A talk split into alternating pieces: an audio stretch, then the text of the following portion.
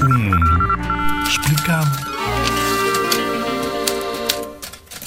Já devem ter ouvido nos últimos meses falar da caravana de migrantes. Jéssica, 25 anos, a empurrar a sorte desde as Honduras pelas filhas.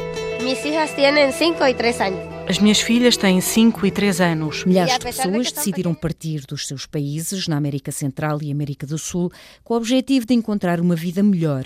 Saíram das Honduras, Guatemala, El Salvador, fogem da pobreza e da violência. Famílias inteiras, e muitas vezes crianças e jovens sozinhos, caminham e caminharam milhares de quilómetros. Querem chegar à fronteira do México e entrar nos Estados Unidos. Neste momento, muitos encontram-se na cidade de Tijuana a aguardar a sua vez.